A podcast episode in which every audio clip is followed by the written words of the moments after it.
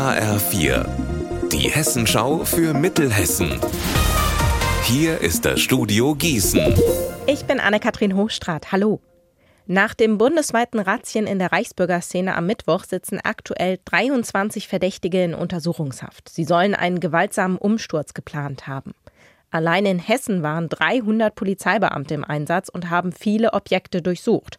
Eins davon ist in Wetzlar. HR4-Reporter Benjamin Müller, HR-Recherchen haben ja jetzt noch mehr herausgefunden. Was denn genau? Ja, also wir konnten jetzt durch verschiedene Quellen quasi den Ort, wo durchsucht worden ist, also Wetzlar mit einem Namen dieser 23 in Verbindung bringen. Und das ist nämlich Alexander Kuh. Der soll die Vereinigung öffentlich und in Internetforen beworben haben und gilt deshalb als Unterstützer. Und jetzt ist klar, Kuh kommt aus Dutenhofen, einem Stadtteil von Wetzlar, und er hat einen Telegram-Kanal mit 130.000 Abonnenten. In der Region ist er als Reichsbürger bekannt, scheint auch gut vernetzt zu sein. Und in seinem Kanal, da postet er viel zum Beispiel zu Verschwörungstheorien, Esoterik, Weltuntergangsszenarien. Und auch dabei ist zum Beispiel, dass Deutschland von einem sogenannten Deep State regiert wird, also von einer angeblichen geheimen Elite, die im Verborgenen herrscht. Seit Mittwoch hat er in seinem Kanal nichts mehr gepostet und jetzt ist eben auch klar, warum.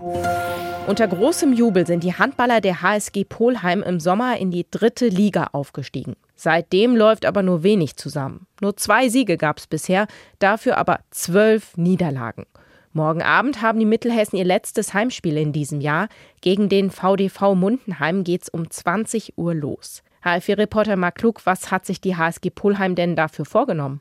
Einen Heimsieg, denn den gab es bisher nur ein einziges Mal. Liegt auch daran, dass die Handballer aus Polheim Amateure sind und an der Spitze der Tabelle, da kämpfen Profis, bezahlte Berufshandballer um den Aufstieg in die zweite Liga. Finanziell kann die HSG Polheim da nicht mithalten, aber sportlich können die Mittelhessen durchaus einen packenden Fight liefern, so wie vor drei Wochen gegen den Tabellenzweiten HSG Hanau. Da hat Polheim am Ende nur knapp verloren und mehr als 400 Zuschauer haben in der Halle in Holzheim gejubelt und applaudiert. Unser Wetter in Mittelhessen. Es bleibt winterlich bei einem Grad in Wetzlar und 0 Grad in Marburg. Heute Nacht sinken die Temperaturen dann unter 0 Grad. Am Samstag geht es ganz ähnlich weiter wie heute. Es wird allerdings noch ein bisschen kälter.